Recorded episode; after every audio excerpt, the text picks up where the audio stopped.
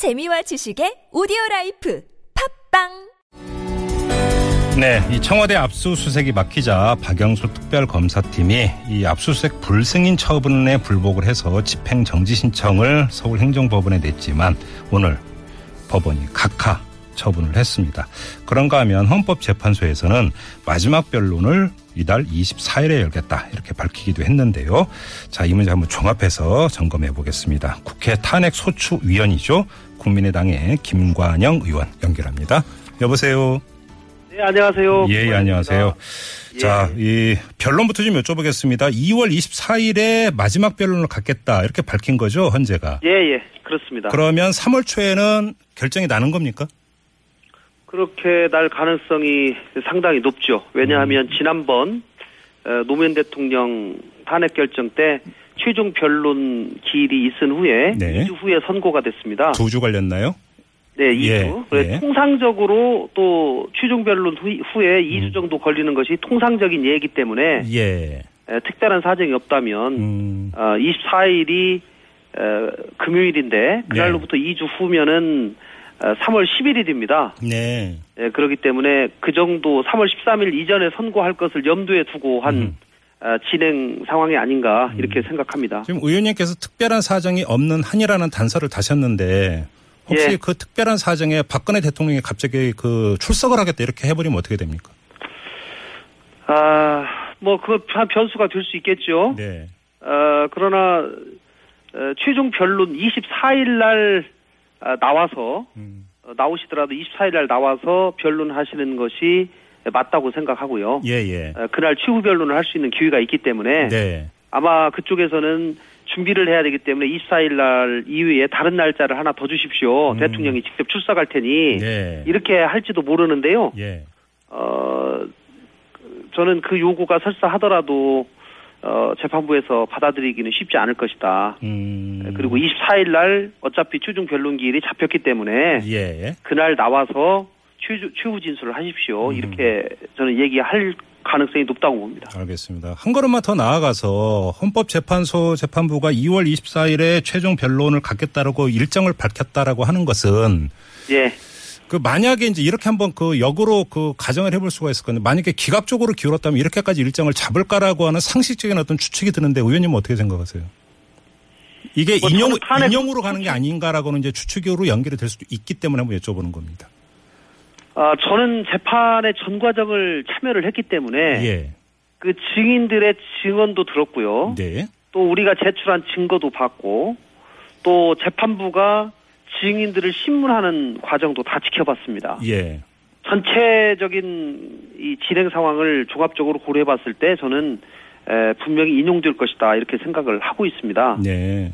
예, 그리고 기각은 생각하기 어렵다 이렇게 말씀드리겠습니다. 아니 그 국회 탄핵 소추위원으로서 어찌 보면 그렇게 말씀하실 수밖에 없는 겁니까? 아니면 정말로 그 재판적인 분위기가 그래서 이렇게 말씀하시는 겁니까? 아, 뭐 저도 법조인입니다. 네.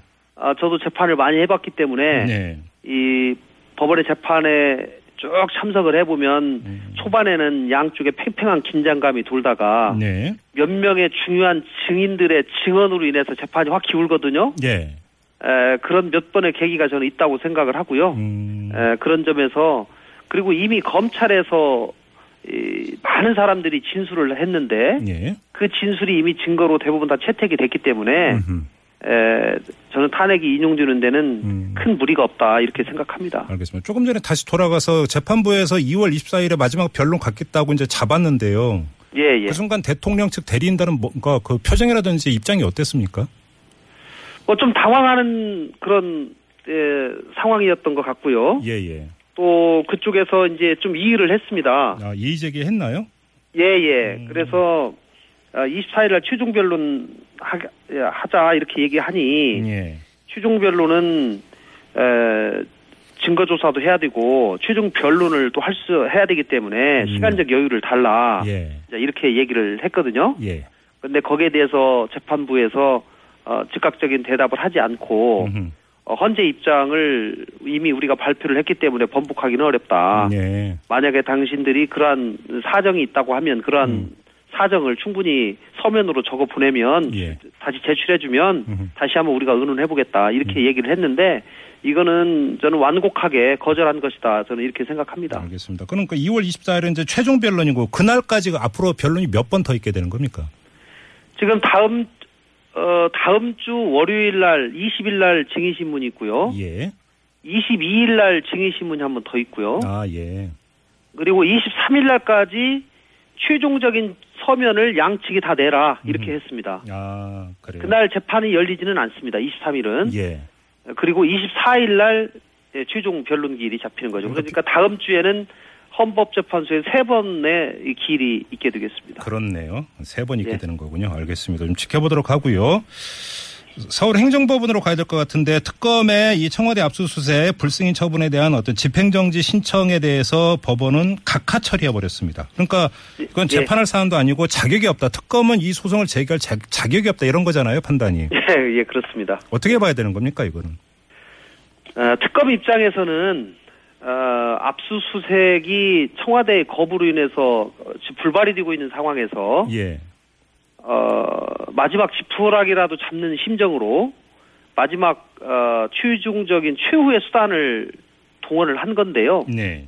어, 이제 그건 뭐 법리적으로 다수간에 무리가 있다라는 그런 우려가 있었던 것도 사실입니다. 그런 얘기가. 아 신청한 것. 자체가 예, 왜냐하면 에, 오늘 법원에서도 판단했지만 이 소송 당사자가 되기 위해서는 법인격을 가지고 있어야 되는데 네.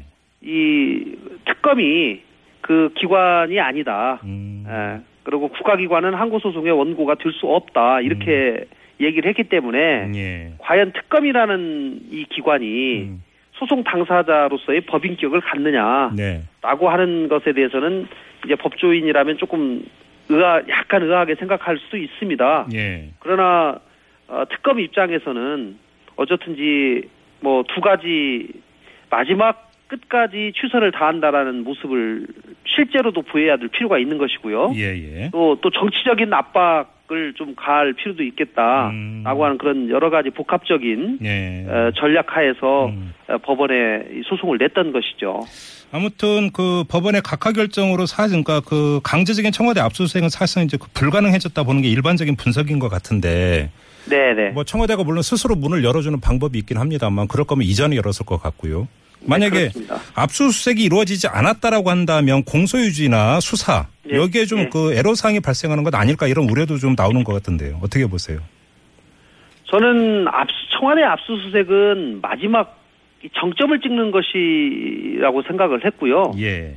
다만 압수수색이 이루어졌더라면 범죄 혐의를 더 확증할 수 있는 많은 증거들을 찾아낼 수 있었다고 저는 생각을 합니다. 네. 그러나 이미 에, 밝혀지거나 확보된 증거만으로도 음. 어 저는 공수 유지하는 데는 큰 어려움 없을 것이다 이렇게 생각합니다. 아 그래요. 네. 알겠습니다. 대면 조사의 마지막 가능성은 어떻게 보세요? 대면 조사요. 예. 뭐 그 부분은 전 대통령이 약속을 지켜야 된다고 생각합니다. 음. 그동안 뭐 도차에 걸쳐서 검찰 수사 받겠다 해놓고 검찰 수사 안 받고 네. 또 특검 수사도 받겠다 하고 또 여러 가지 이유를 들어서 안- 지금 받지 않고 있는데요. 네. 뭐 양쪽이 지금 뭐 약간 물밑대화 하고 있는 것으로 알려져 있습니다만은 음. 어, 저는 그 부분이 하루속히 에, 좀 적절한 방법을 통해서 대통령의 어, 위신도 어, 어느 정도 좀 지켜주면서 예. 어, 특검이 적절한 대변 조사를 반드시 해내야 된다고 저는 생각합니다. 아, 가능성도 있다고 보세요? 어, 저는 뭐 반반이라고 생각합니다. 반반. 예. 예, 예. 알겠습니다. 아무튼 이런 상황에서 시간은 계속 흘러가고 있고요. 특검의 수사기한이 1차 수사기한은 사실 이달 말로 끝나는 것 아니겠습니까? 예, 예. 그래서 지금 황교안 대통령 권한대행에게 수사기간 연장 요청서를 보냈는데 예. 황교안 대행이 어떤 그러니까 받아들일까요? 저는 어 이게 황교안 대행의 대선 출마와도 굉장히 밀접한 관계가 어. 있다고 생각합니다. 예, 어떻게요? 만약에 황 대행이 대선을 출마할 생각이 조금이라도 있다면 어 보통 사람들의 표를 의식을 해야 되기 때문에 지금 전 국민의 약 70%가 연장에 찬성하고 있거든요. 예, 예, 예. 그렇기 때문에 전체적인 국민들을 바라보고 어, 특검 연장을 하는데 어려움이 없을 것이라고 생각을 합니다. 받아들일 것이고. 예, 예. 에, 그, 그렇지 않고 만약에 특검을 안 받아들여 버리면 이거는 완전히 대통령의 아바타라는 입장이 확실히 굳어지기 때문에 그렇죠. 에, 본인의 정치적 입지는 대단히 축소될 것이다. 음. 라고 하는 점을 그건 정치적인 사유고요. 네네. 또 한 가지 사유는 법리적으로만 보면 에, 황교안 총리가 검사 출신 아니겠습니까? 예. 이게 국회에서 의결돼서 어, 통과된 특검법 그런데 수사를 하다가 어, 일부 미진하다. 그렇기 때문에 법상 근거해서 30일 연장을 신청했다라고 하면 정상적인 상황이라면 연장을 해줘야지 저는 맞다고 생각을 하고요. 예, 예. 어, 제가 평소에 보아온 황교안 총리라면 저는 연장을 해줄 가능성이 더 높다 이렇게 생각합니다. 어, 그럼 연장을 해주고 대선 네, 출마. 그러나 대선 그러나 저희 겁니까? 정치권에서 네. 황교안 총리가 어, 해줄 것이다라고 막연하게 생각하면서 손 놓고 있을 수는 없기 때문에 예, 예. 저희가 오늘 에, 특검이 신청을 하면서 음. 저희들은 20일 정도를 마지노선이라고 보고요. 황대행이 승인을 해줄 것인지 말 것인지를 결정할. 아, 예, 예. 만약에 20일 다음 주 월요일까지 황대행이 에, 이 부분에 대해서 승인을 않는다면 음흠. 저희들은 거부한 것으로 간주하고 네. 23일 날 특검법을 통과시키기 위해서 모든 노력을 다할 것입니다. 음, 왜냐하면 예. 23일 날 통과가 안 된다면 이 특검이 28일 날 수사 기간이 종료돼 버리거든요. 네. 그러면은 23일에 만약에 통과가 안 되면 그 다음 국회가 3월 2일에 있습니다. 아. 그러면 특검 기간이 종료된 이후에 이제 국회가 열리게 되기 때문에 예. 상당한 공백이 불가피합니다. 설사 3월 2일 날 통과가 된다 하더라도. 예. 혹시 그러면 그 틈을 타가지고 황교안 그 권한대행이 네. 지금 계속 고민 중이니까 조금만 기다려라, 기다려라 이렇게 하루 이틀 넘어갈 가능성은요? 그렇게 할 수도 있죠. 그러나 국회 일정, 그 다음에 특검 수사에 공백이 있어서는 안 된다라고 하는 그런 대응 명분에 비추어 보면 예. 뭐 며칠 상간에 네. 수사 상황이 얼마나 바뀌겠습니까? 그리고 에, 특검은 이미 에, 이러이러한 이유로 연장할 필요가 있습니다라고 연장 요청서를 냈기 때문에 예. 그 연장 요청서를 에, 황대행이 에, 검토해서 음. 연장 요청서가 제출될 당시까지의 상황을 고려해서 예. 어, 연장 여부를 결정하면 될 것이라고 저는 생각합니다. 알겠습니다. 그 지금 조금 전에 말씀을 하셨는데 만약에 황교안 권한대행이 거부를 하거나 그 차일피일 미루게 되면 예, 23일에 어, 국회를 열어서 기간 연장을 위한 특검법을 통과시키겠다 이게 지금 계획이잖아요. 예, 근데 예. 이게 지금 법률상 아무 문제가 없는 겁니까? 이렇게 해도?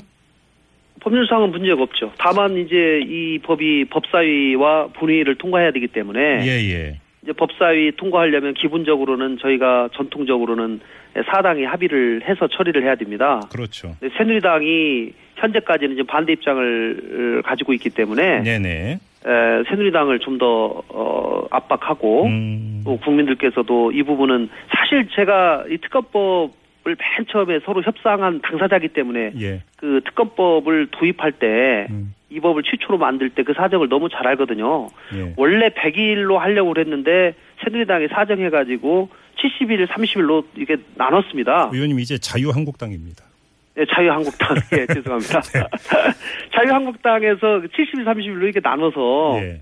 뭐 30일 연장하는 거 이상 없이 되니까 음. 에, 바로 100일로 하지 말고 70일, 30일로 나눠야지 그래도 가서 일단은 70일만 한다고 예. 우리가 얘기할 수 있는 거 아니냐 음. 이렇게 좀 명분을 달라고 해서 저희가 당초에 초안이 100일로 되어 있는 것을 70일, 30일로 나눈 거거든요. 예. 그렇기 때문에 30일을 연장한다는 것에 대해서는 사실 거의 이견이 없었습니다. 음.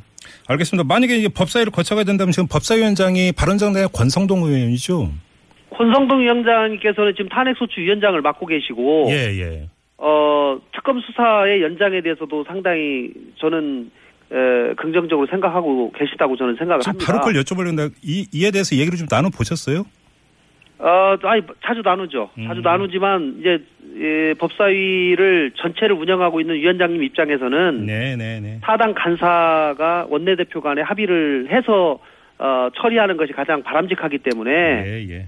일단은 사당이 좀 합의를 해오십시오. 음. 라고 저희한테 그렇게 얘기를 한 상황이기 때문에 음. 저희가 오늘도 오후 4시에 수석 부대표들이 모여서 회담을 했습니다. 네. 그래서 그 부분도 에, 자유한국당에 전달을 했습니다. 알겠습니다. 예, 예. 아무튼 그 위원장으로서 근데 적극적 의지는 갖고 있다 이렇게 좀 말씀하신 거고요. 이제 마무리해야 예, 되는데요. 짧게 네. 30초만 그 하나 여쭤보고 마무리하겠습니다. 이재용 부회장에 대한 그 구속영장 발부 여부는 어떻게 전망하세요?